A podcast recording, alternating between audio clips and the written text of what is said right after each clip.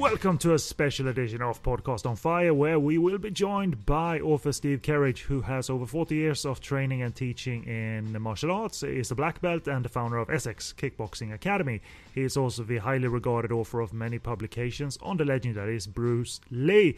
But mainly Phil G will be chatting with Steve as I'll take a step back to merely record the episode and perhaps interrupt whenever I feel like it because it's I'm the producer. This is mine, damn it.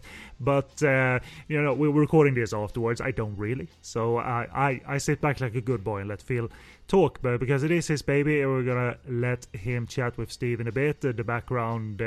Uh, in terms of uh, the different books that Steve has written and what their focus is and so forth. And uh, relevant links will be in the show post. So let me uh, say uh, I'm, I'm Kenny B, of course, and with me is Phil G recording this intro before the interview. So you've uh, been uh, friends with Steve on social media, or did Ricky Baker connect you to? And no, actually, it was Ricky Baker, and and you know what? It was it was one of those things. that opportunity um, presented itself, and I snatched it you know, we always talk about, you know, we, we don't sit idle on our hands, do we, Ken? We're out there, we're putting irons in the fire. Some of those get stoked and some of those get burnt out. Um, but this one came through and was great. Um, Steve Kerridge, um, author of many a book. Um, we'll talk about Bruce Lee, Legends of the Dragon, his upcoming Mandarin superstar, and all other pieces in between. And the insight into Bruce Lee, just the snippets of stories are absolute gold yeah, I, I enjoyed uh, for for my tease. It I enjoyed the fact that uh, his book uh, Mandarin Superstar covers uh, the probably not often told story of the Thai stuntmen and their participation because they they've gone uh, uncredited, I suppose, for many many years. So that's going to be a cool intro. We're going to get to the interview very shortly, but first for some brief uh, contact information. This is podcast on fire, one of our rare interviews. So uh, cheers to Phil for setting it up, and it was uh, I was happy to sit back and listen. Uh, all the all the shows of podcast on fire, the regular review shows, and the interviews, of course, are available on podcastonfire.com. We have an interview archive where uh, I've talked to the likes of uh, Keith Vitale, Bruce Fontaine, uh, Don Niam, and uh, Mike Leeder, of course. And now we add Steve to that archive. So cheers, Phil, for for helping to add to that archive. Uh, uh, we have other shows on Korean cinema, Japanese cinema. We do bonus episodes every now and again. Talk sleazy movies too. There's plenty of you to choose uh, for you to choose from, and including therefore an interview archive of sorts. we don't do them frequently because. Um, the focus isn't solely interviews, which again uh, is why I'm grateful for Phil to uh, uh, grab uh, this uh, sort of uh, stick of initiative and run with it. So I'm very happy to see that. So I've taught you something, boys. No, you've you're, you're quite self-reliant and you can do this on your own. You don't need my my sort of uh, motivation or anything. So it's all good. Like uh, you, you've got the pulse on this uh, on on the sort of industry and the society of uh, filmmaking and independent filmmaking, uh, and it's a thing I can't uh, tap into because my focus isn't there. So you you have immense value in that regard, Phil. So bless you. That's very kind of you to say. Uh, if you have any questions or feedback or any comments on the inter- this interview in question or the archive, podcast on fire at googlemail.com. Hit us over, hit us up over on the social media links, uh, links to our Facebook page and group. Uh, you can reach uh, the page mainly by clicking the Facebook button at the top of our page. If you want to reach the group, follow the link in the show post on the site or type in podcast on fire network. That will get you to the group. So come in, have a chat, and leave a comment about what you thought of the interview or any other show. You can also find us on Twitter, of course via that handy button. Our iTunes feed is linked to, as well as to uh, our Stitcher radio feed. So that's all good. I write about a variety of Hong Kong and Taiwanese movies over on SoGoodReviews.com. Not enough Bruce Lee movies, but I leave most of that to other writers. My focus uh, lies um, elsewhere uh, in uh, Taiwan and what have you. So we all do our thing dependent uh, in in a dependent manner, I suppose. So it's always nice, um, though. I don't know how you work, but even though I might not be able to express myself in a particular area, right? Uh, let's say Bruce Lee. It's always fascinating if we connect to the to the interview in this case. It always, it's always fascinating to listen to someone who is expressive, who is knowledgeable, who uh, flies the flag or whatever, and does it with a passion, and that inspires me in my own completely individual work, completely disconnected from this. And I mean, I, exactly. I, I can become inspired, like uh, gearing up for a review of one of these Taiwanese children's movies with a lot of poopy humor in it, because of uh, because of the fact that I listen to someone who is passionate about what he or she does. So um, it, it it sort of works out, doesn't it? Yeah, it does. Yeah, and you're right. You, you can you can draw inspiration and passion from other areas that you might not um, be be that passionate about, but just that individual and, and that coming across with that will will inspire you, and it does, and, and it does in this case. And like I say, there's uh, uh, just the nuggets of, of information that you know it, it's presented to, and especially if you're passionate about something, uh, you know, Bruce Lee, we're talking about a lot and stuff. You know, there, there's new information there that you know I've not heard of before, which excites me and and again, it'll drive me and passionate about you know or some other things that I'm doing for the Eastern Film Fans website and stuff, and drive me on to do that. And same with you, it'll drive you on to be passionate about your poop, Ken. That's the main thing. Yeah, that sounds good out of context. Yeah, excellent. uh,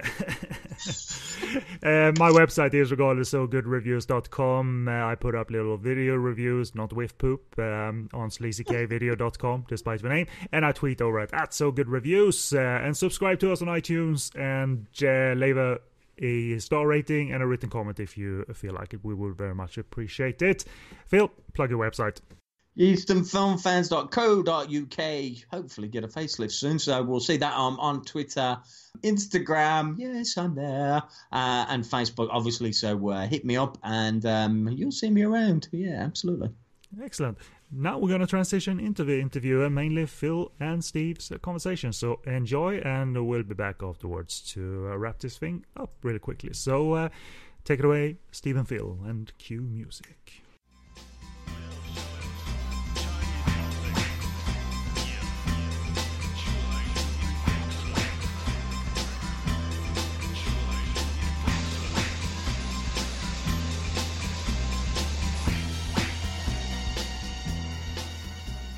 For those who uh, don't know or not picked up the uh, fabulous book, uh, Bruce Lee, Legends of the Dragon, Volume One. Thank you. I have it right in front of me here, uh, and two, by the way. Uh, and you can uh, you can tell the passion that obviously Steve's got for Bruce Lee and what it came about and stuff. And if memory serves me correctly, Steve, and I know people will want to know, and like I say, please pick up the book because it's in there, etc. But there was a picture of Bruce Lee in a magazine, as I recall um, in a shop way back in the in the 1970s.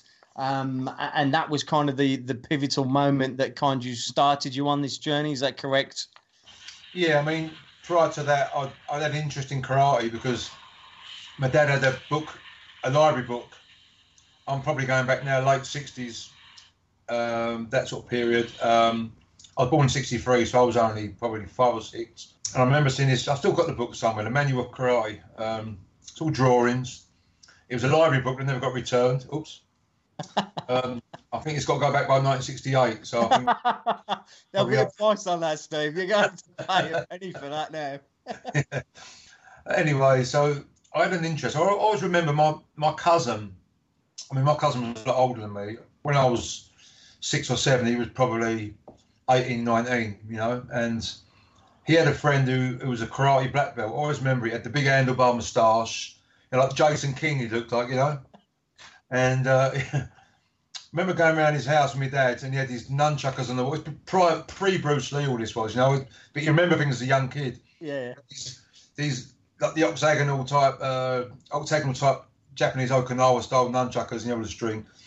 I just remember that and his black belt, and so I had that interest in karate, but then there was nothing around. You know, it was no there was no craze around. You know, uh, for the age I was anyway. You know, yeah. uh, people prior to that, as you, as you know, anyway, it's probably James Bond and whatever that turned them on to martial arts and and whatnot. So going back to that was my first sort of memory of martial arts as such. Then then we had I wanted to wanted to go boxing. My dad took me boxing. I wasn't old enough. I think I was like by this time I was like eight or nine. I can't remember now and he sort of pleading with them, let me. I mean, nowadays it's different. They take me younger, um, but back then they didn't, and I couldn't do it. And then suddenly, I was always into drawing. I was as a kid, I used to love drawing and designing. You know, as a, I just loved. That was I was a passion. I was sitting and draw for hours. You know, it was always like Walt Disney cartoons, like all of us, I suppose, back then. You know, and, you know, the, and the kids' films that were out at the time, the Chitty Chitty Bang Bangs, and all that, that sort of period of time. You know. Yeah, yeah, yeah. So anyway, so that was that, and then suddenly there was two things actually, two pivotal things really. One was, and I can't quite remember in the order. I'm sure it was the magazine first. I put down the magazine first because that was more in my head. Where I see the magazine in the shop window or on a shelf, somewhere in the shop, and um, there's obviously a Bruce Lee on the cover. I was sort of like, well, you know, as a kid, what's that? Oh, by this time, I'm sort of, I'm, I'm getting on for ten, and so this, this would have been, I'm guessing, mid to late '73. Yeah. My birthday's in October. I remember I started karate in October '73. Oh, okay. So it was just, I suppose, around about the time Bruce Lee passed away. Mm. We didn't know who Bruce Lee was. You see this. And I remember the adverts on the TV for Enter the Dragon, and I, I, I vividly, vividly remember the advert for a newspaper. I think it must have been News of the World, and it, it showed a clip of Enter the Dragon or something or other.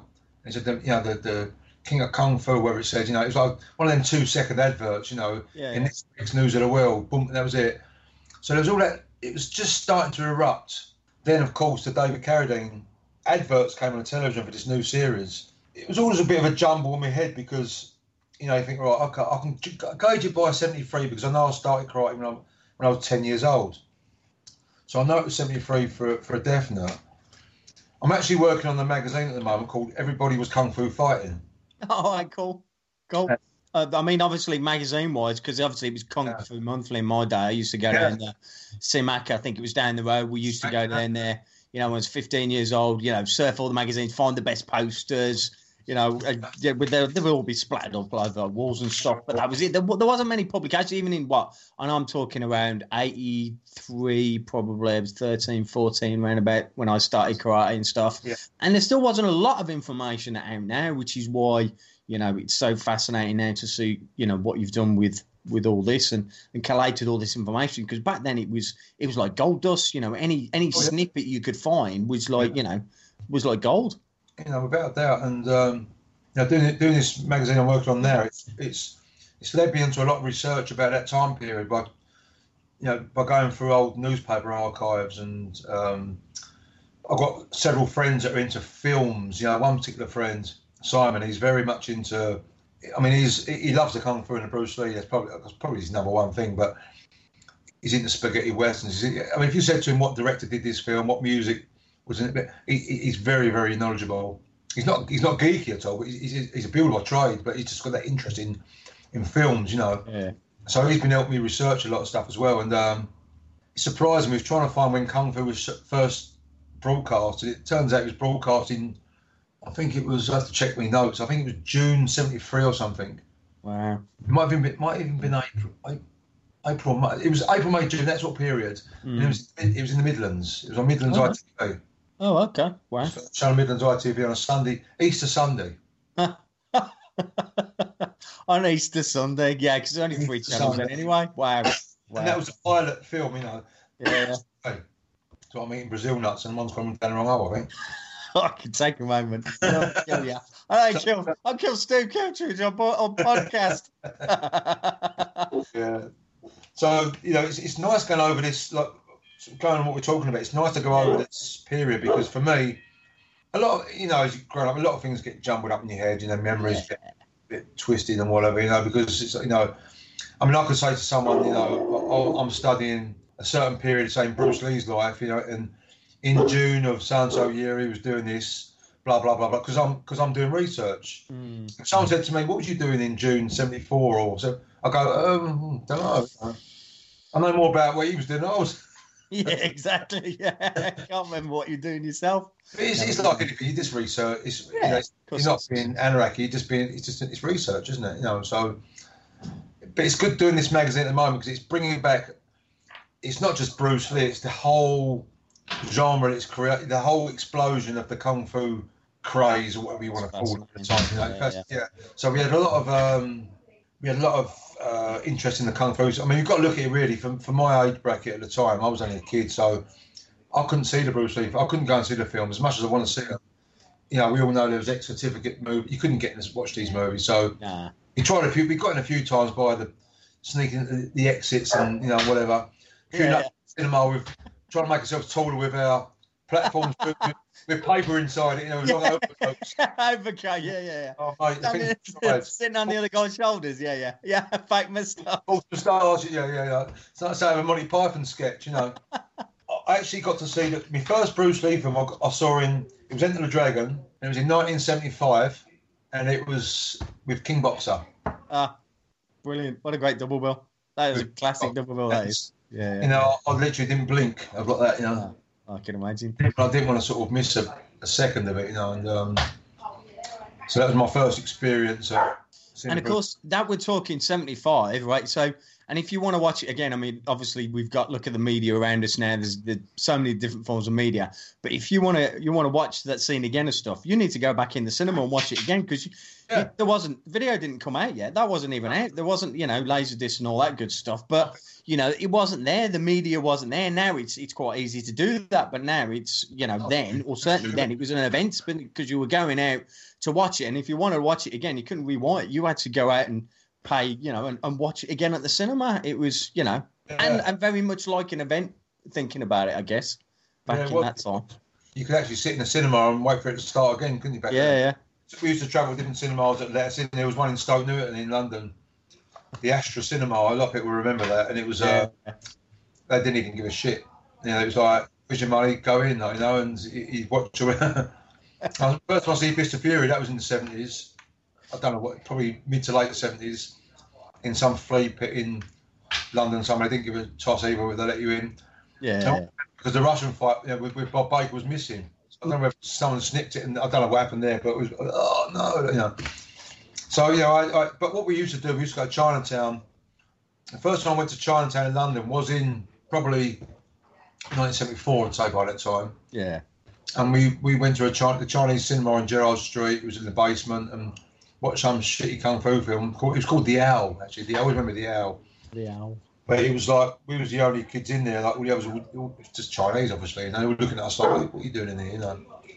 So I remember, I remember the first Jackie Chan films appearing in Chinatown before he was known, like to the west. You know, so we knew who he was really. Yeah, yeah. The you know the Tang Chao Lang films, the, the John Liu. I mean, it's not my it's not my forte really, but I was always a Bruce Lee nutcase. You know, to me, Yeah. No, nothing touched Bruce Lee, and that was Yeah, I was same. so, but you know, you go along with a lot of it, and they're all great and, and what they do, but it's it's not Bruce Lee.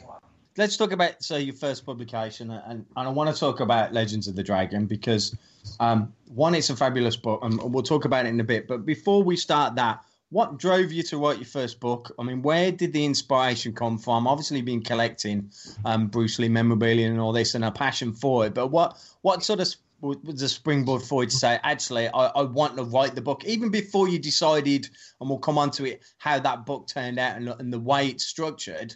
But what what what drove you to to decide to do that? Well, I'd always archived a lot of material Mm. uh, and try to put some sort of timeline type of a structure. You know, reading the, I mean, you read a lot of Bruce Lee biographies back in the day, Yeah, and a lot of them would contradict each other, and obviously there's a lot of bullshit in a lot of them, and a lot of truth and whatever. And um, you tend to sort of, uh, I- I'm talking now. If you said, if you, for example, say like start, started on the Bruce Lee scene in '73, yeah, so ten years later, '83. By that time, I'd read tons of stuff. You know, had tons of Chinese material, which I obviously couldn't read, but yeah, yeah. you had the English versions of the Chinese magazines they brought out, and you'd read bits and bobs, and it was pidgin English or whatever else. But and you get to know pretty much what was what stood up as truth and what wasn't to a certain degree. Obviously, by then, you know, I was a lot older and a lot more knowledgeable as far as you know. I knew people couldn't jump over a block of flats.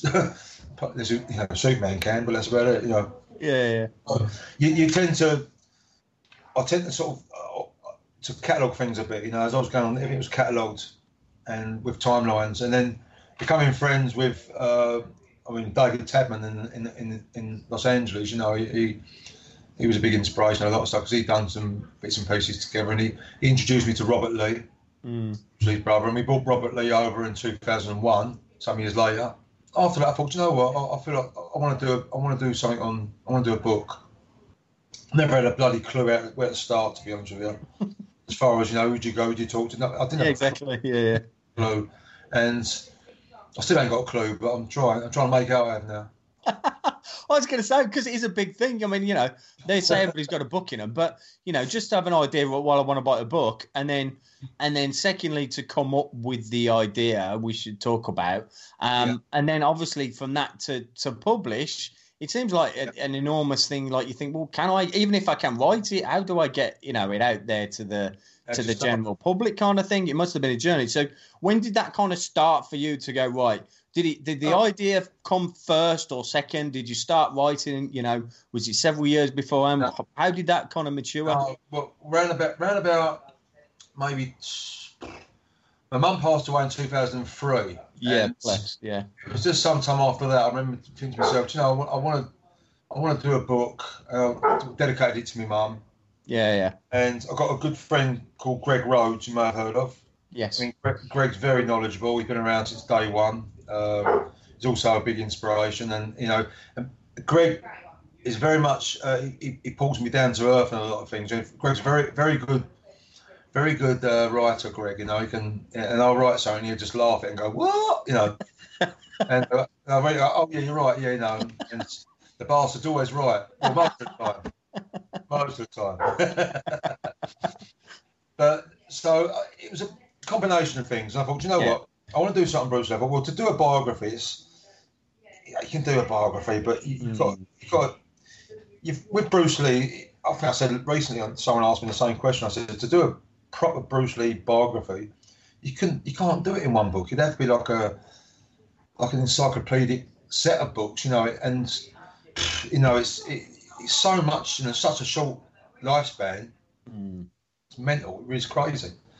So anyway, going back to, to, to, to, the book idea, I thought, well, maybe about you know, let's do something about one of the films because that's what's popular, isn't it? Really, let's face it. You know, all right, Bruce Lee fans like to know about his childhood or his whatever, but let's face it, what made Bruce Lee famous was the movies.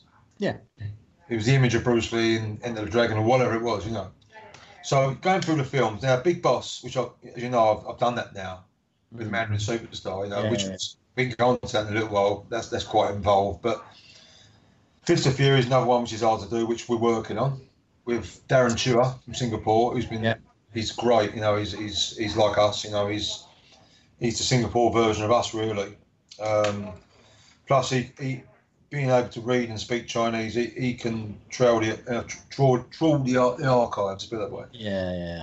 You know, and he can dig out stuff that probably not not been dug out before for a long time, if ever.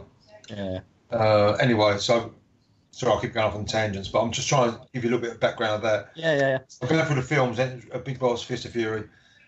Enter the Dragon's a big, a big thing because you've got Warner Brothers, and it's it's something else, and it's quite a common out of all the Bruce Lee films, although it's the best, the, the, the, the best as far as production values, nothing else, it's the film for me in some ways that although it's his greatest achievement cinematically, it's so common, isn't it? I mean, like you see, yeah. it's always an the Dragon picture. It's always in yeah, you know, yeah. and it's that's something that's also in the pipeline uh, later on with maybe you know um, the same sort of idea you know how it went about. Um, but the film that really, I mean, Game of Death, you can talk about that to you blue in the face, and, mm. but the film that never was. And I'm not talking about the, the one they made. I mean, that's no, I know. I mean, that's pile of crap, isn't it? You know. uh, yeah. It's just is, isn't it? It's not the same story. It's not anyway. No, I know. So the, the film that really defined Bruce Lee to start with, really, as far as Bruce Lee was concerned, was Way of the Dragon because it was the first time in his career that he had full control over what he was going to do. You know, he didn't have anyone directing it that was over him. He didn't have anyone produced. It was his whole. It was you know, as you know, he got to this anyway. You know, he wrote the film, apart from starring the film, directed the film. You know, he had a big hand in virtually all the making of the film, so he was in total control. So I thought that'd be a nice one to start on because I know, like logically, you think, oh, we'll start off a Big Boss and work your way through, but I wanted to sort of put across how, without saying sort of Bruce Lee-ish, how Bruce Lee honestly expressed himself, as he said himself, you know? Yeah, yeah. First chance he had to do that by putting his own idea down, and as I said just now, having total control over it. So I thought, well, of the Dragon would be a great one to start with. Yeah. You know, it, it was his own idea and how he wanted to do it. So that's that's what got me onto that film. That's why I did that as a. And when I went to Seattle, when we did the the second volume, it was originally going to be three volumes. I think. Yeah, you said in the start. Yeah, I was yeah. going to ask where the third one was. Yeah, I, will explain about that in a minute actually. But we, the second volume, yeah. we launched it in Seattle. We went, went to Seattle. It was on the was it 2000 and 2008 we went to Seattle. Right. And it was Bruce's 35th anniversary or something. So we went there for that celebration or whatever they called it at the time. We did a brochure for them, designed a brochure. Me and David Tadman.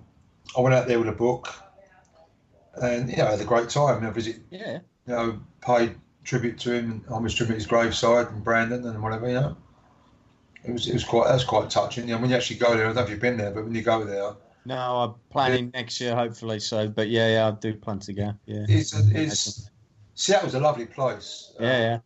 And to be honest with you, when you go there, you actually see the, the gravestone and where the, the setting is with it. You know, it's it's quite touching. You know, especially the mm. fact that his, son's next to him. It's quite. Yeah, exactly. Oh god, yeah, yeah. So we went there and launched. We launched the, the second volume there, and we was at, we, we got invited to um, our friends and family and, and and a few other people got invited to a big meal in a Chinese restaurant in Seattle by Linda and Shannon. So we, we went along, and I'm sitting at the table. And it's funny because Shannon came up and she went, "So would you like to get up and say a bit about your book?"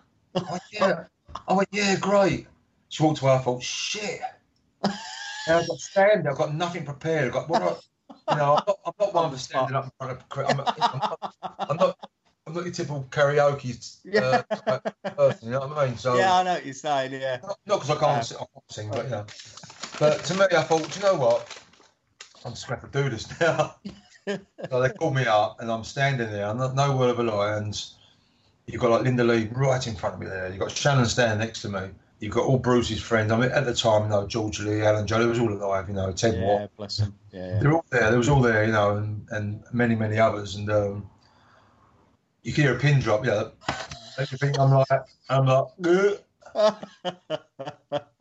I was gutted afterwards because there was a section I put in the at the end of the book, um, which sort of summarised Bruce in that time period.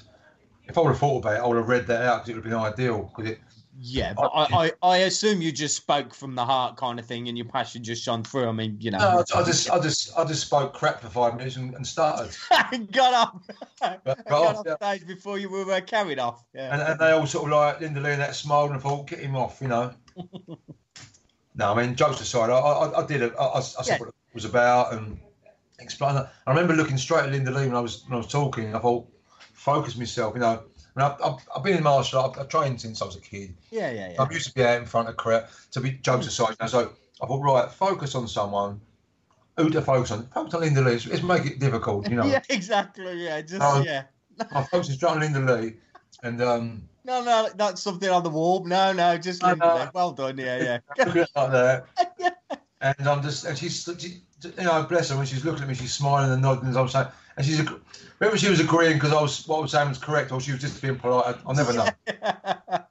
Brilliant. I hope, you think that, you know, it was the first one. Yeah, yeah. Uh, but she, she was great, to be honest with you. She was really, really, really nice, you know. Nice. And I went through that bit. So that was the second book. So that's that's really why I did that book because, and it was such a, it was such a lot in it. I thought I can't get it in one volume. This was origin, originally. Mm. Yeah. So I thought break the three volumes. Um, I had um, Tao Sports do it because I was trying to find. I mean, I, I spoke to Tajan or Tajan, Yeah. Mm. Yeah. different publishers. Mm. Tajan were interested. I mean, I, I had several phone calls with them, you know, No. they were interested at first, Yeah. and then then at lastminute.com they they said no, I don't think it's for us. Well, Mm. okay. Yeah. And I went. I, I, I mean, I met with Eddie Puma a few times. You know, Kung Fu Monthly editor from years ago. Yeah. yeah. friends with Eddie, and he sort of he gave me some good advice and bits and pieces, and his wife at the time, Roberta, and um, yeah, we went with I went with Tao because I thought, well, I just want to get it out there now, you know. Um, but one part of the agreement was that we do this, release the first volume within six months, the second volume, and within six months, the third volume. The second volume, I think it was more than six months. We did that, and we so we went to Seattle. And then the, it just didn't get around to doing the third volume. It was going on and on. And I kept saying to the to the sales spot, I said, look, when are we going to do this? And I could never get a straight answer. In the end, I, I just write my letter and say, look, I withdraw my contract. You've not you've not uh, kept up with what was in the contract, you know, and Yeah. uh, away from them. Mm. And I just forgot about it for a while. And it weren't until a few years later that I thought to myself, well, actually, it was um, a fellow called Toby Russell Yeah, I know totally. and Rick Baker that I, I work with now as well. We were talking about Bruce Lee and whatever, and, and I've done two books for Toby, two martial art poster. Uh, I don't know if you, um, Cinema of Vengeance, not Cinema, what are they called? It was two books I, I compiled for him, designed for him. Right, okay. It was all film posters from all the years, Yeah. 1960 to 1980. Yeah, No, yeah. The uh, Yeah. uh, oh, Vengeance won it. Yeah, I can see the picture of it now. Design, yeah. So I designed the cover. I did it. All, he was he was around in one day, Toby Russell, and he said, um, and Rick said to him, you know, showing the books, and he went, oh, they're, oh, they're good. He went, they're good. You know, the Legends of the Dragon. Yeah. And just and what I did, which I've missed out actually, what I did uh, just prior to that, I thought when I was so pissed off that the third one didn't come out, I thought, do you know what? You know, the, the whole story hasn't been told in that period. You know, all the time I spent doing it, I went. To, I mean, I went to Hong Kong. I'll go back on it in a minute and tell you about that. But Yeah. so we ended up. Um, I ended up, sorry, putting together over a period of time a special edition, and I forgot about it. It was just on me on my computer. So I compiled it all into one special volume, special edition volume, sorry, with the best of it and, and some more photographs that weren't in the other book. One thing, I mean, I know a lot of Bruce Lee fans won't agree with this, but one thing I think I did wrong with the with the, the first editions, I made it too picture driven. Yeah, I mean, I don't think so. I mean, I, I know, and, and each to their own. So, I mean, I know what you're saying, but this is what is so good about this book, and let me get onto it. It's because it's picture driven. There are some, I mean, there are some absolutely stunning photos in here. And if people haven't bought this book, they should really hunt it down because it's beautiful. I mean, there's a picture here and stuff. I showed it's my favourite picture in the whole book. And it's just a silhouette of Bruce Lee. I've never seen half of these pictures before. Well- I've seen a lot of stuff on Bruce Lee. I hunted it down. That was taken by Chaplin Chang. Yeah, yeah, exactly. But this Yeah. is what's so great about the book and stuff. It starts the way of the dragon from you know right before pre-production all the way through, and it and it's a picture. It's a picture story, and that's what's so great about it. And yeah, you're right. You can put more words around it, and you can put more words in it. But you know, a picture tells a thousand words. Yeah, And I can just study some of these pictures for so long and see who's in them and Yeah, yeah. what it's about. And you don't need to write anything really apart from what you've done, which is Yeah. absolutely right. You said where it is, you know, who's in the photo nine times out of ten and stuff. And then you let the person go on that journey and you let them enjoy. And it, and it is, it's the pictures because some of those are just, you know, they're tremendous. It's tremendous, tremendous pictures that, you know, as a Bruce Lee fan, um, you can probably tell, you know, I, I love it. and it's great. And that, and for me, it's great. Yes, everybody, you know, anybody with a pen can write words, but those pictures, that that's Yeah. that's the selling point for me, and that's what's so great about the book because it tells a story with the pictures and going through that, and then you've got enough information in there to tell you know people that probably not maybe not familiar with you know who the other people are, you know who they are, you know what they're you know what they're what they were doing, etc. So for me, absolutely nailed it, especially with the that's your first publication and the way you did it. And you're right, you could have done a Bruce Lee um, a life story, you know, over several volumes and stuff. But you took a small portion, a, a little tiny bit of Bruce Lee, and then to do that and across volumes, which you know, and it is, it's tremendous bit of you know, bit of writing. And, and obviously, picture wise, it's it's a beautiful thing. Uh, Have you, have you got the special edition? I haven't got the special edition. No, no. And I will come on to later because I know we want to talk about the uh, Mandarin Superstar as well. Hmm. And I know that it's sold out the special edition, and that's how that's how much people want this now. And I know the softback's coming out, and we'll come on to that and stuff. I mean, I've got loads of stuff, but I haven't got the special edition.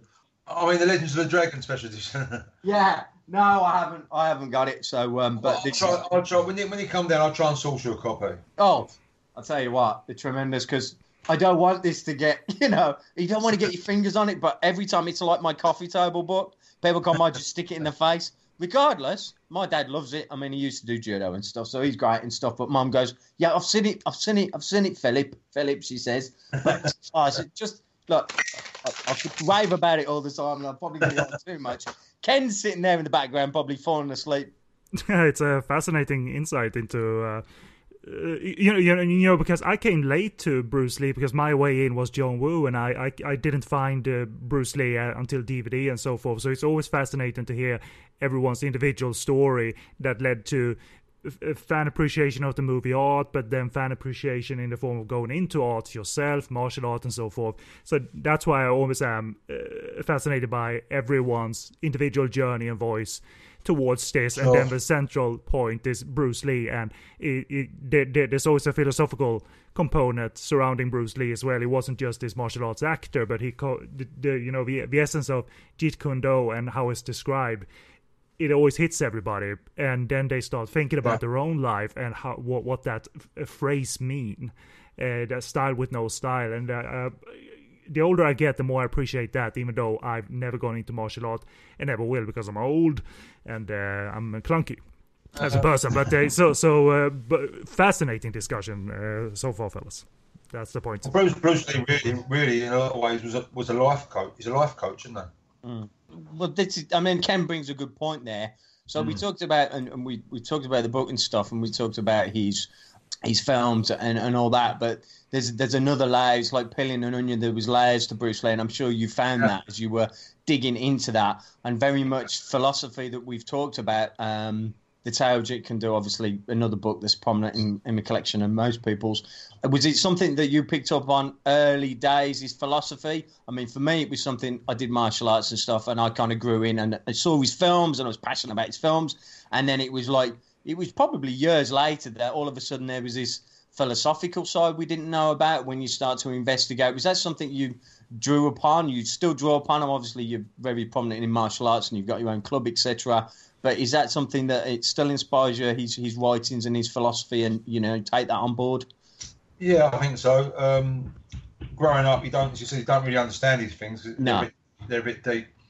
Is, and Zen, they say, what, what, what is Zen? What is Zen? Zen is nothing. Zen is about nothing. It's just a nothing. It's a void. You know, it's like that. What, what do you think about when you meditate? You don't think about anything. You just blank your mind out. You know. So, so leaving it open, isn't it? You know. Yeah. That was what I suppose when you look at Bruce Lee, I mean, a lot of Bruce Lee's well, Bruce Lee's philosophy was based on that, wasn't it? Yeah, absolutely. Void stands with, uh, it's, it's, the void that stands uh, right in between this and that. The void is all inclusive, having no opposite, and it's living void, so all forms come out of it. And I remember asking my dad, I was like, "What the hell does that mean, Dad?" And he was like, "You'll, you'll find out, son." He was like, "You don't give any answers." He's like, "You know, you go out there, experience it, and then you know, and, and take it in, and you know, all that philosophy, etc. And it's there."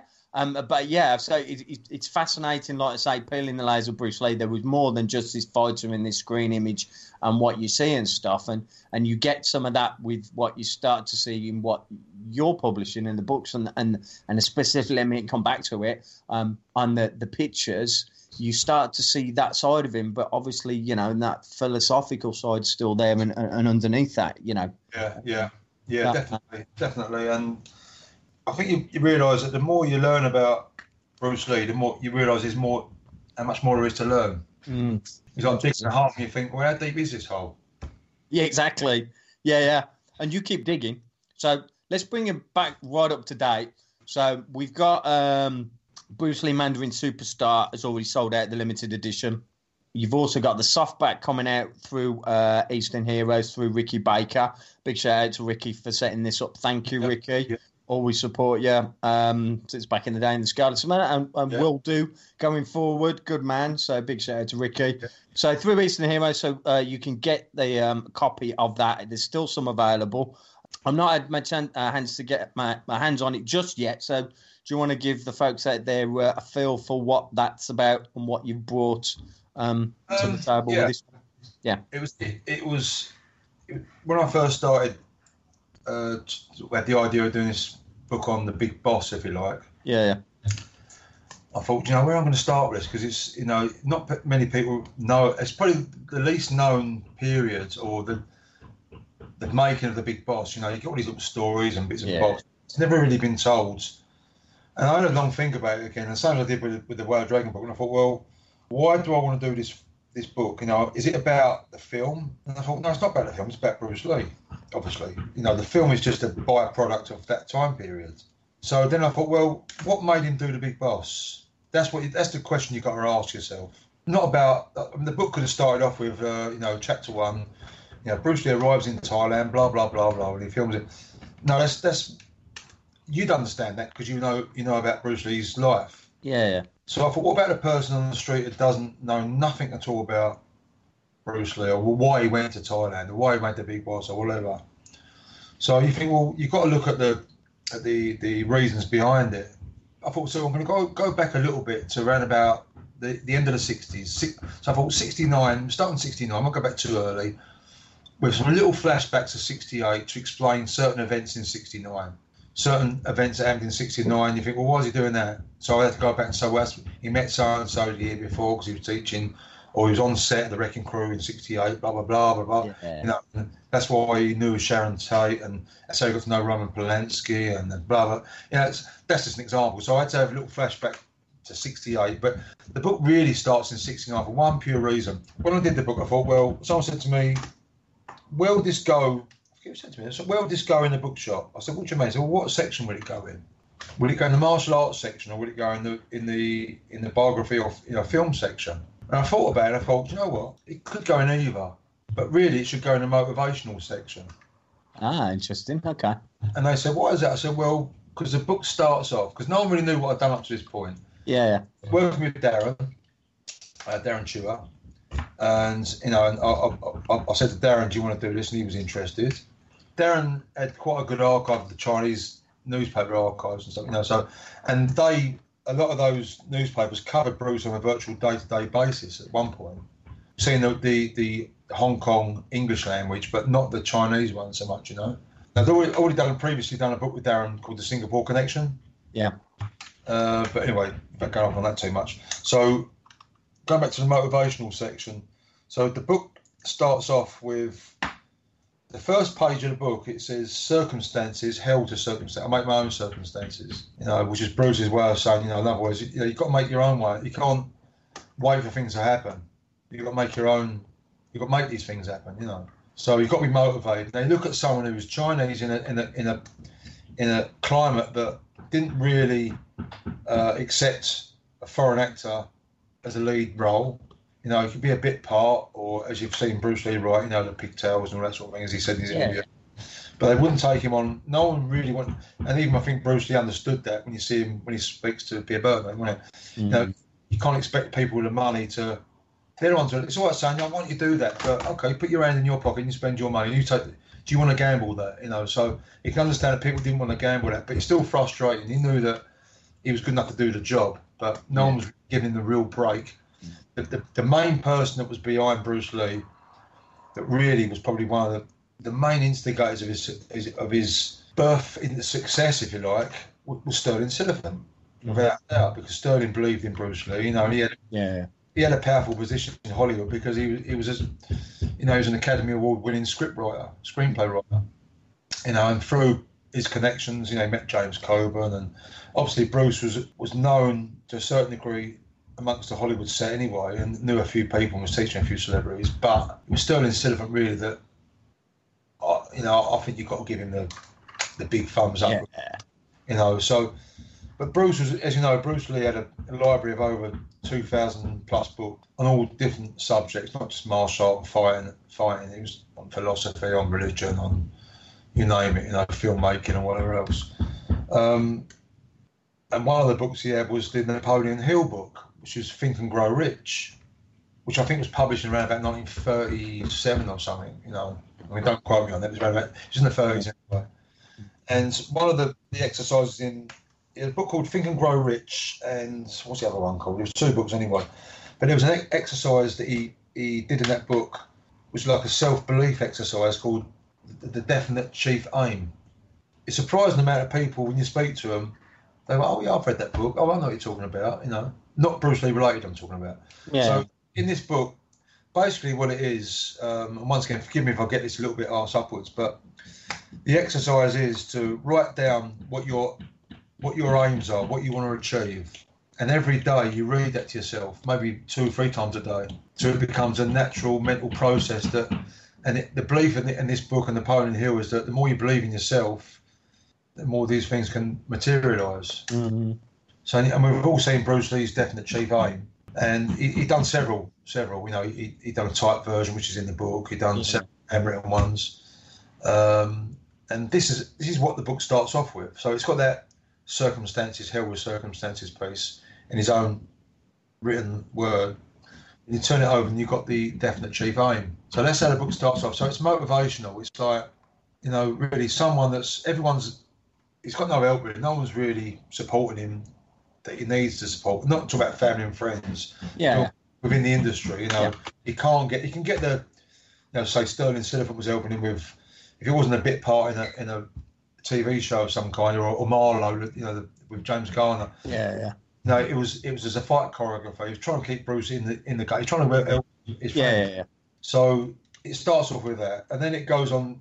Quite a big portion of the book actually has got the underlining theme of the silent flute because this is what Bruce Lee really wanted to do: the silent flute. You know, he wanted to put portray the martial arts on film for the true meaning of martial arts, the philosophy, what we were just talking about, Mm. the added Sufism that James Coburn was more into Yeah, into some tangible screenplay that could be, and they did it, as you know, you know. yeah. And, but it's quite a history. There's quite a history to that. Mm, That went through several different people who tried to do it for them. That they Yeah, got rid of it. It's all in the book anyway. yeah. And eventually, they, they come up with a, a screenplay that was acceptable. You probably know this anyway, but Warner Brothers, because of let's face it, James Coburn was interested, so they got their they got their Hollywood star, if you like, you know yeah. was quite up there.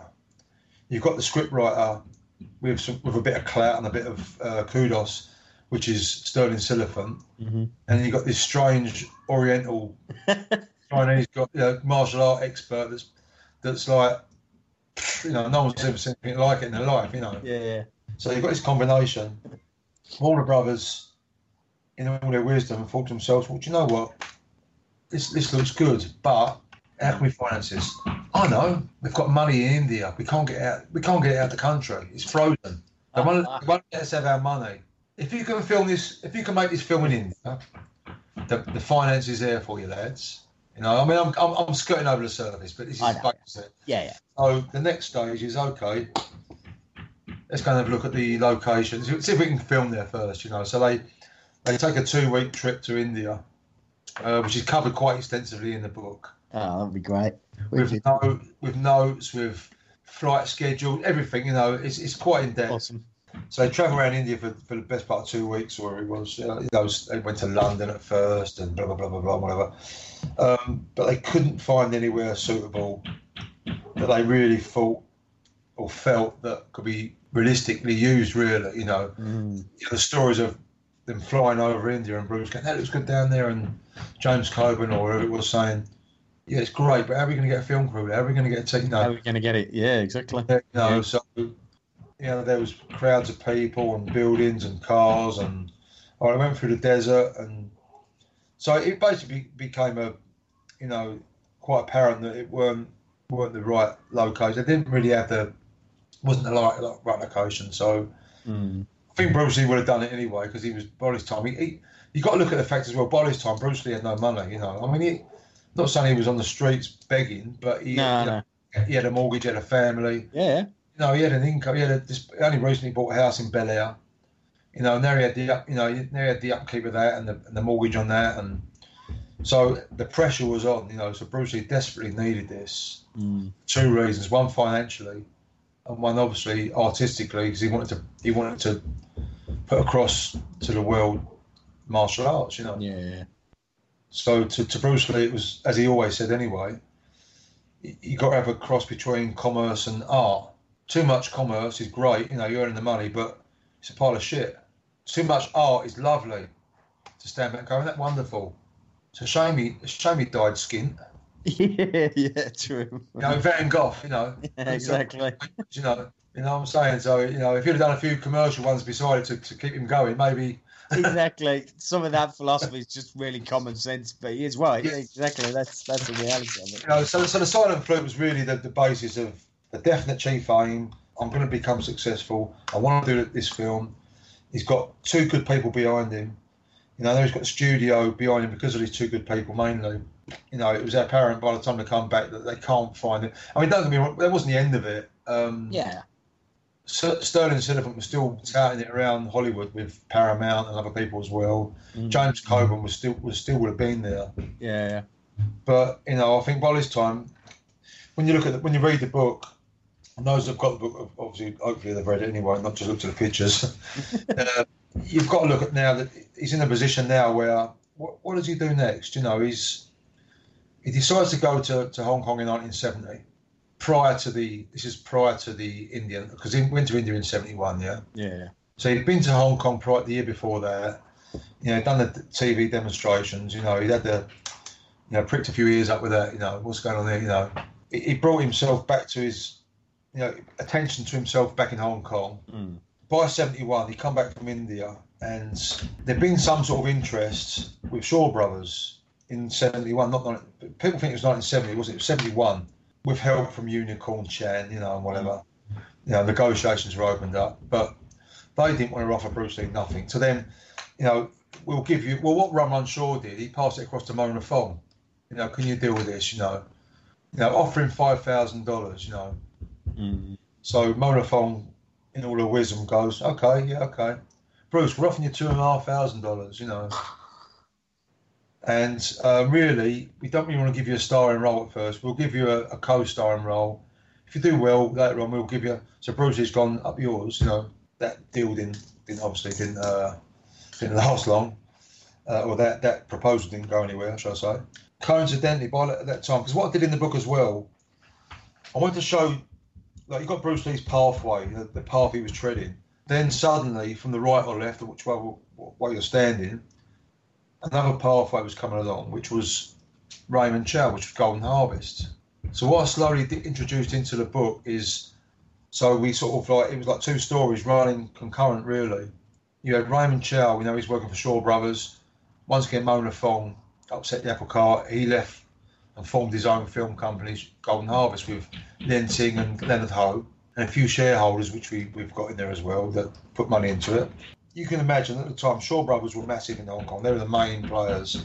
You know, they had all the cinema chains. They, they, you know, they were the the film studio. You had these were independent studios, but Raymond Chow was very, very clever. And what he did, what well, what Run Run Shaw did, what Shaw Brothers did, they had their actors and actresses. They was basically more or something like a weekly wage, you know, monthly wage, whatever it was, you know, salary. Um, and they most of them lived on campus. They lived in the in, in Shaw Brothers. They had like separate buildings. They lived there, so they was on call twenty four seven. You know. Yeah, yeah. What Raymond Chow did, he decided to bring in like an independent, more of a feel where actors can come in. They can bring their own their own film company into it, their own independent film company. Like Wang Yu did it. Lo Wei, who left Shaw Brothers. He had Tsai Wei production company. Uh, later on, obviously, Bruce with Concord. Jackie Chan did it. I think a few of them done it anyway as the years went on. So what Raymond Chow done, he, he done uh, like an independent thing where, so like, say for example, like you're the film company, and you say, okay, Steve, you want to come and make a film? Bring your film company in, and you get a bigger profit of the film. You get a percentage of the profits. Of course, everyone's going, whoa, do you know what? I don't want to be on a weekly wage. I want to now I want to be have more. I want to have more in this. So I'm going to put my company into that, and I want to get a percentage of the profits of this film. So it's a bit like someone being on day work or on a price on price work, really. Yeah, yeah. You know, you get people. I mean, how many times have you heard where someone's a, a builder and they go, "Oh, I've got people working for me on day work." You know, I'll go back in and they're asleep in their car or they're they're still getting their wages. Where if they're on day work, if they're on the price work, they're working till ten at night. They've got more to, to gain. You know, so. Yeah this is where he was clever. Mm, he brought yeah. shareholders into it. People have got profit sharing and whatever. So that's a sort of system he brought into it. So um, he started this company in 1970, May 1970. I think they actually drew it up. Uh, and in the book, I've got all the you see all the papers and everything for Golden Harvest. They made several films throughout the year, but by the time 1971 came, it was quite quite obvious that if they carry on the way they're carrying on, they're going to be out of business within six months. You know, they can't carry on. There's just they're being strangled. You know, they've got they've got no distribution. They've got there's no distribution anywhere. They, you know, Shaw Brothers has got the main cinema chains. You know, it's it was difficult. So what they did, yeah. they got him with Cathay films. Now, there's a whole history of Cathay films going way back, which I'm going to now. It's all in the book anyway. Yeah. yeah. Cathay said to him, okay, well, if you give us distribution, like we'll give you our cinema chains. You know, so they got distribution through Cathay films, which helped a bit but what they needed now was a, a star attraction. So they're looking about. So Lo Wei's wife, Lao Ling Hua, I always pronounce, probably pronounce that wrong. anyway. Oh, she, she was sent to Los Angeles to try and entice Cheng Pei Pei. Cheng Pei Pei was a famous actress from the Shaw Brothers studio, recently retired. It so turns out her father-in-law uh, was a Taiwanese film producer or, or whatever he was. He was one of Golden Harvest's shareholders. This has all been uncovered by our research. Yeah, yeah. So Raymond Chow says to Lo Wei's wife, well, you know, if you, I'll send you out to Los Angeles, uh, see if you can sign her up. You know, she'll be an attraction. We, we think make a film with Cheng Pei Pei. If we can draw her out of retirement, because he got married and she was starting a family up, you know, moved to, to the States. So she's gone to LA. Well, Cheng Pei Pei, although I think she was interested, she couldn't. She had too many commitments, you know, family and whatever else. Yeah. So without wanting to go empty back empty-handed, Lo Wei's wife thought, "Do you know what? I remember uh, their son David Lowe. You know, keep going on about this Bruce Lee. You know, the, the, you know he was on the TV in Hong Kong the year before, as I just said to you. You know, mesmerised everyone with his ball breaking and everything else he was doing. So do you know what? I'm going to try and hunt him out, see if he's interested. So, I mean, a year earlier, if, if Golden Harvest gone to Bruce Lee a year earlier, I don't think he would have been interested. The only way he would have done a Hong Kong film would have been with someone, a main studio like Shaw Brothers, but because of their Yeah. their their, their um, short-sightedness, if you like, or what's the Mm. word? Not short-sighted, you know, they're, they're they're not seeing the bigger picture really. Yeah, yeah, not hitherto, wasn't it, really? They gave him a shitty deal, and he just told them to piss off, Yeah. didn't he? So now, but going back the year later, so going forward to the year later, she's approached Bruce Lee um, or met Bruce Lee at a dinner function. Um, it's all in the book, as I keep saying. Yeah. so I'm trying to go into too much Don't detail. give away the ending. No, it's, yeah, They yeah, can buy the book. God damn it. Yeah, but no, it's fascinating. It is fascinating stuff. So, so Bruce Lee, you know, ponders on it for a little while and then decides to sign up with them. Yeah. No, you got to look at it really. He, let's, let's be honest. I don't think Bruce Lee wanted to go to a what was then a rural backwater village in Yeah, out of Mongolia, well Thailand, you know, to do a film with you know uh, poor production values. You know, it goes against a lot of the things he really didn't want to, you know, want to do. You know, but he needed the money, so he signed a two-picture deal with Golden Harvest for two films. Obviously, the rest is history, as they say. So, you know, he went to Pak Chong, and but all the time throughout all this, he's still trying to get deals with the silent flu. He's dealing with, he's done the Long Street episodes. You know, he's trying to get uh, more work at Paramount. He's trying to all these different things are going on in the backgrounds. You know, which is all explained in more detail in the book. And he's in Thailand doing his film, which really, you know, there was a lot of problems there. You know, there was a lot of a lot of problems. And I was lucky enough because my wife's from Thailand. I've been to Pak Chong quite a few times in the past. I mean, going back for years now. So I've been to all these locations, which incidentally, especially the, the Big Boss house, it looks virtually the same as when they filmed it. there. Does it?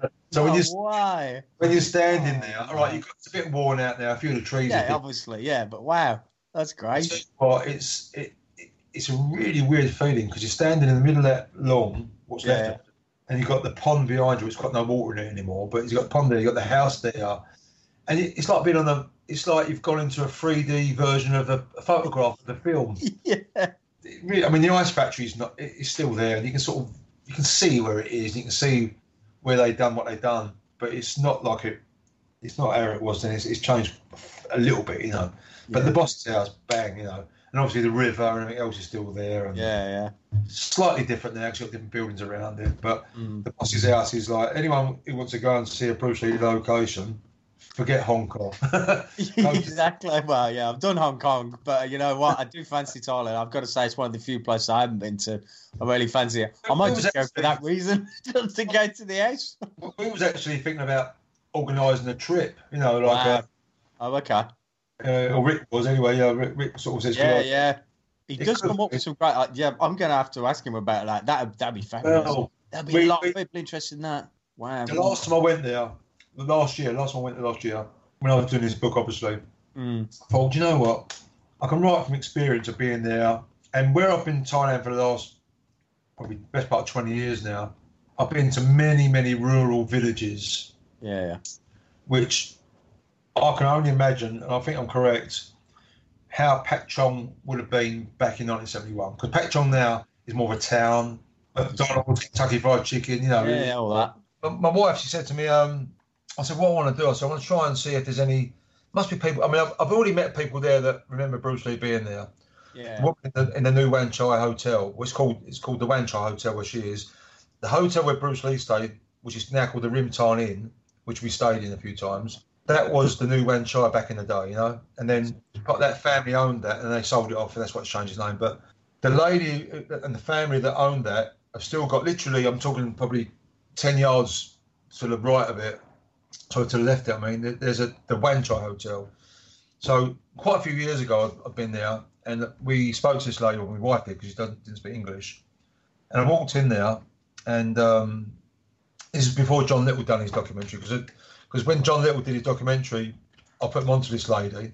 I mean, John done a brilliant, brilliant documentary. I don't know if you've seen it. Yeah, I've seen it. Yeah. You know, he's he's John's. He, I like John. He's he's a good fellow, John. And um, but this lady, I can't even pronounce her name. Once again, it's in the book. um, when when uh, I went there, we spoke to this lady. My wife did, and I said, um, "Ask her if she remembers Bruce Lee being there." I thought probably she's just going to look at us like that. Well, you know. and straight away, she said to me, "Wife, like, because I, I, I didn't understand what she was talking about. My wife was translating."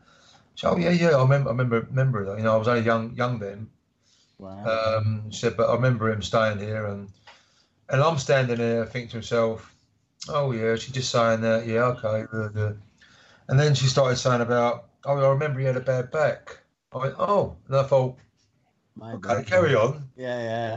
Yeah, he, he didn't sleep on the bed. He, he- asked to put the mattress on the floor because um, you know his bad back. And as soon as she said that, I knew she was telling the truth. And then yeah. Wow. she was stories about how he used to come up and kick at your face like really fuck, you know, like, and then shake your hand. And, and, she said, and she said like it was me and my sisters, and uh, he can never remember our names, so he used to call us numbers. I was number one, number two, number three, you know. Brilliant. And it was quite funny. There's loads of little stories like that Wow. she told us. Um, so going back to like, last year, we went back there and we went to see them. Uh, and I actually, I actually done. Um, I filmed her actually, interviewed her last year as well. Only for my own thing really. I took to the Yeah. boss's house. I sat outside the boss's house and I filmed her. Wow. So I might, I may edit into a little bit of a film and pull it out actually. Good. Yeah, yeah. She talks about it with a big boss's thing in the background. yeah. So we went there last year, and um, before we got there, my wife said to me, "See, there's a famous film Thai film star, and um, uh, Chatri uh, Sar- Sarapong, Chatri Sarapong or Sarapong Chatri."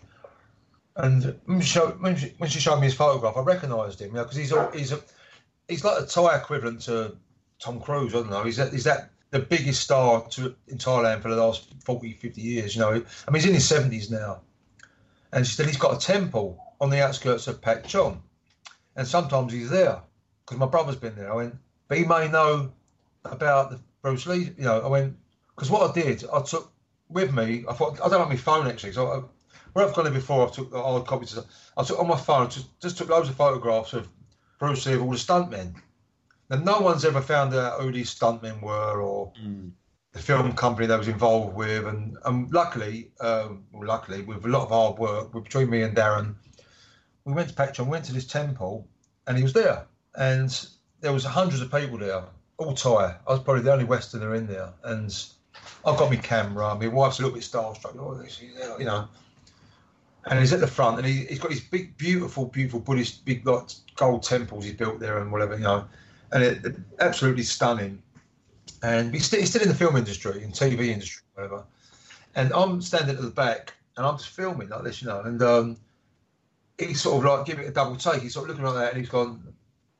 He's not because I'm a Westerner, and he's, and he is carried on doing on his microphone, talk to the crowd. Eventually, like it was our turn at the front to sort of talk to him. You know, my wife's a bit starstruck. She's talking to him and that, and he was like, "Oh, where you from?" And he's all chat, chat, chat, chat. I said, "Yeah." So I'm doing a book on talking about Bruce Lee, and then, "Oh, Bruce Yeah. Lee." I said, "Um," I said, "I'll use the opportunity." Here. I said, uh, "Do you know any of these people?" Like, you know, so all the photographs out, and I'm showing this photo. Bruce standing with six or seven stuntmen. He's, go, he's going, "Yeah, I know him. I know him." And he knew them all, but Wow. he's No passed way. away. He's passed away. Oh. So he said, um, he said, I'll tell you what, he said, there crowds of people there. He said, I'll tell you what, he said, come back in an hour. He said, uh, we're going to have a talk. My wife's like, I can't believe this. It's like it's like Tom Cruise saying, "Come back in an hour." We're going yeah, yeah. We'll have a chat. So we walked around the temple for a while, came back, and there's still crowds of people here. And he spotted us, and he went.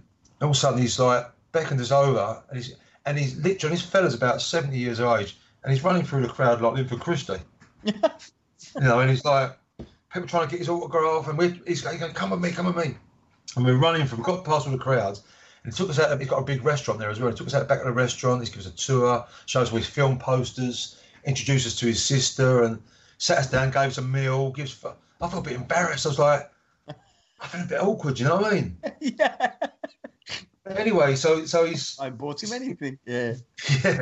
So he's so I'm, I'm saying, well, write all his names down. Write all his names down. You know, so I got so I wanted it for the book. He said, oh, he said actually, he said uh, a good friend of mine. He said, uh, Pal Poropak, his name is. He said he's a he was a stuntman on the film. He said he's always going about when he worked with Bruce Lee. So I'll get him to give you a call. I thought, okay. Anyway, so we've gone back to Bangkok, and my phone, my wife's phone rang, and and by the way, this stuntman, he's also although he was, a, he was a stuntman back in the day, now he's just, he, he's a known film actor. Now you know. Oh, okay.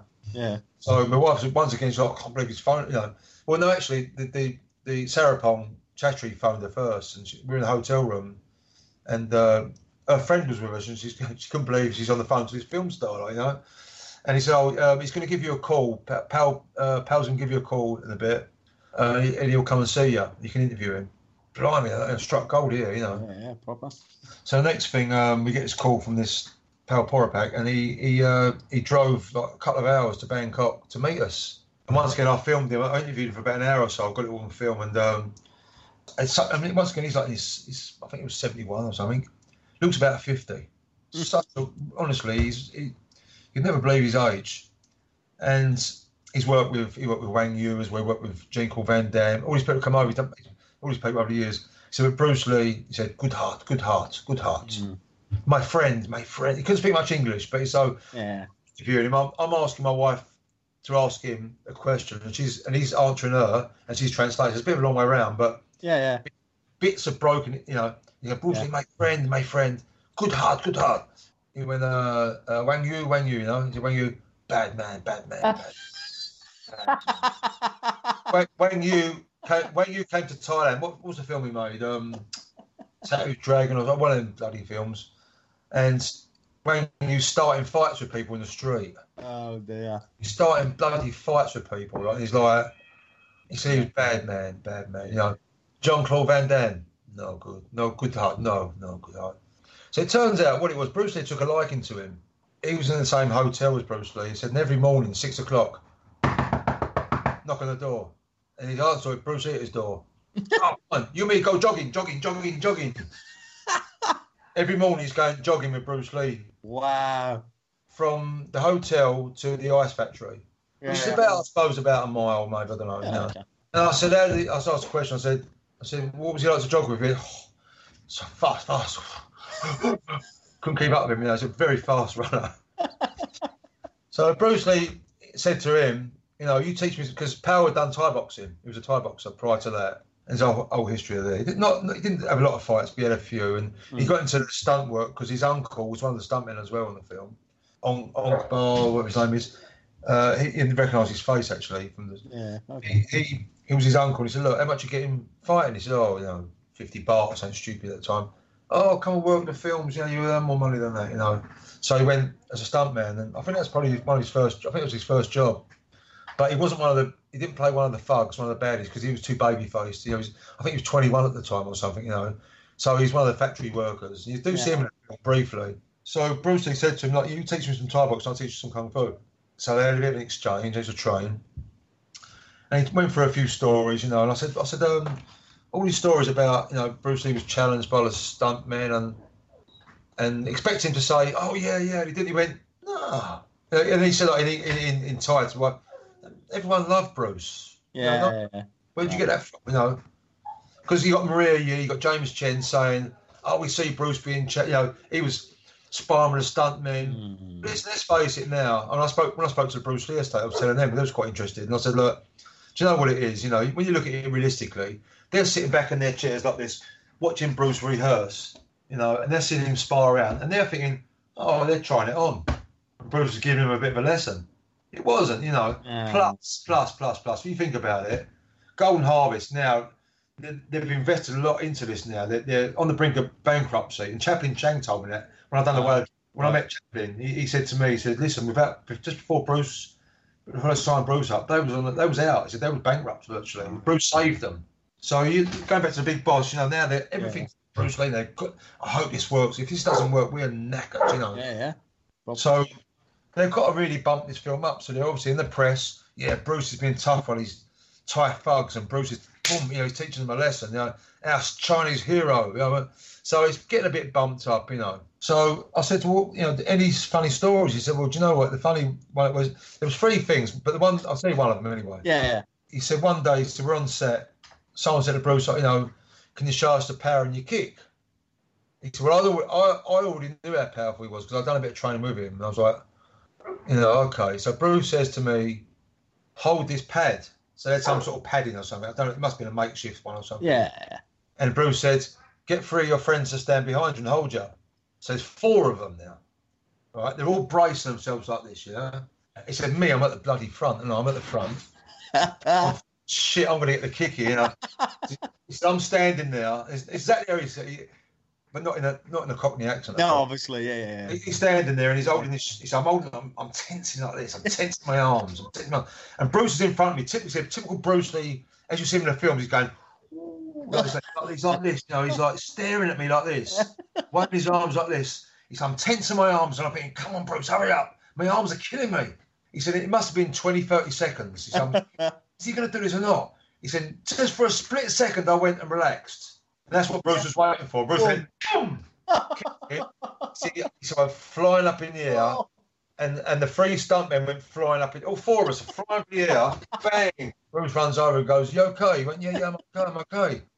He said, "Do you know why you're okay?" He says, "Because you relaxed." Yeah, exactly. Yeah. That's now, it. That was the lesson. He said, "If you stuntmen," he said, "you're too rough with each other. You, you're hitting each other. You're hurting each other."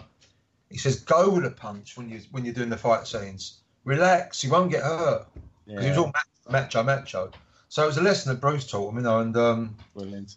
there was loads of little stories he told me like that. Which so that was a real fine, you know, no one had this fella before, and um, it was a great addition to the to, to that part of the book. Book, Which, yeah. incidentally, going back to what I said at the beginning about a big boss book, it's not really a big boss book, but it's going to get interpreted that forever and a day because the majority of it is the big boss period.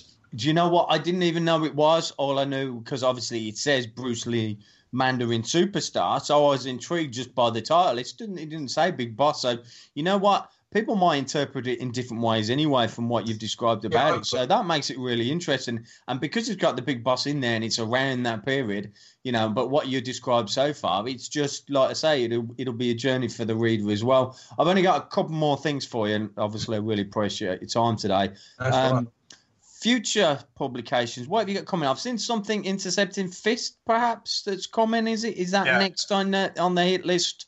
Um, we can look out this, for. is, this is something me and Darren are going to be working on. Well, we started working on it. Yeah, and it's the, basically the same following from the insect, sorry, from the Mandarin Superstar. right. Okay. Cover the Fist of Fury period, Yeah, leading up just before the Way of the Dragon. brilliant. Okay. So that'll Yeah. cover quite a bit. But you know, we don't rush these things. These, things, that, Yeah. all right, knock them out in, in a month, but and just get out there and take your money. No, I'm not no. to that. To No. me, if I earn any money out of it, to me, lovely. But it's got to have something with substance. It's got to be and a quick buck. Yeah, Sometimes. exactly. No, and and no, and you and you can you can tell from the quality of it. Like I say, the- for me as a fan and stuff, you know, I I, I want to say thank you to you because you know some of the stuff I've I've never seen. So No. you know, it's marvelous for fans to see all that because, like I say, I remember as a kid, you know, thirteen year old me and my mates just scraping any any picture we could find, any, and obviously VHS was around, so we you know. We used to copy the, the episodes of Ironside and Marlowe and Enter the Dragon. I've got the I've got the nunchuckers. Don't worry, I've got it. I've got it on tape. You know, we used to do that. And and now look, the, the publications you've given us are fantastic. So, um, one um, final thing for me, and I do it with all my guests, is um, the Eastern film fans question. Here it is, Yep. right? So, if you're stuck on a desert island and you can only take three films with you, it can be any genre of film. What three would you take? Uh, Hard Day's Night by the Beatles. Nice. Um,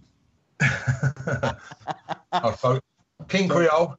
King Creole. Oh, oh, interesting. Elvis fan. I like it. Go on then. One more. Um, oh well, it's got to be a Bruce Lee film, I suppose. yeah, you know it. You know it. Do you know what? It's, that's a real hard one because I haven't really got my favourite film really. I've got I like them all for different reasons, but as far Yeah, as Bruce yeah. Lee, I suppose you could say you, you've, you've got to say I suppose Way of the Dragon because it's the film that you know that was more Bruce Lee than any other film really. Yeah, According to Linda Lee, you know, that was more like the real Bruce Lee Yeah. with the humour and the you know the so forth. You know. And, and, and thank you. Like I say, um, I've had Next week I might change it. yeah, exactly.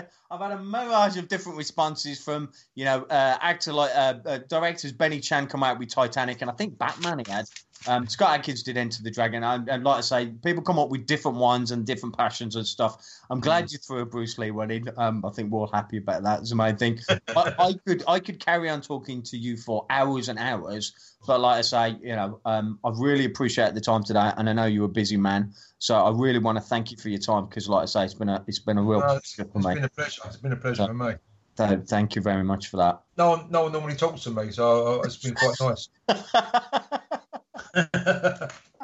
well, there you go. Well, you know, if we ever get a chance, like I say, um, I'd like to come down and um, and, and visit, Yeah. um, uh, and we can talk some more and do some more because, like I say, uh, I'm sure you've got a plethora of stuff we could uh, I could Yeah. geek out on, which would be marvelous. So yeah, You're welcome to come down and uh, spend a day, thanks, mate. and uh, we can watch King Creole.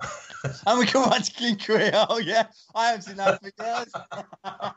King Creole in the manga. What did you do? Spent all day with uh, Steve Kerridge watching King Creole. Oh, I'm going to put that back on. I love it. Steve, thank you very much for your time.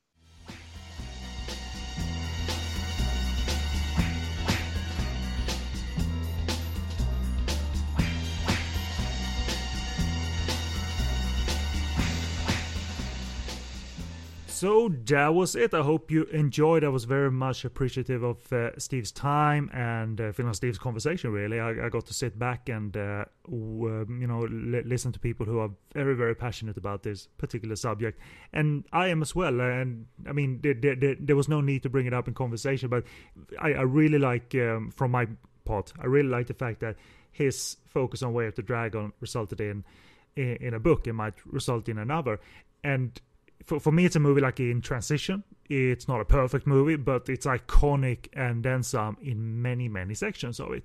And i always say that considering how game of death was shaping up i think he was gonna take a major leap from Way of the Dragon and and into what never became the finalized the game of death you know what i mean? Like conceptually he was really onto something already. So he could afford to be uh, to to make, in my eyes, a somewhat clunky movie in the case of Way to Dragon. But boy, is it iconic in so many sections, and uh, to have a book dedicated to it is fabulous and then some. So uh, I'm uh, really happy to hear that. So thanks again, Phil, for setting it up. Thanks to Steve for uh, taking the time, and uh, hope you all enjoyed the chat.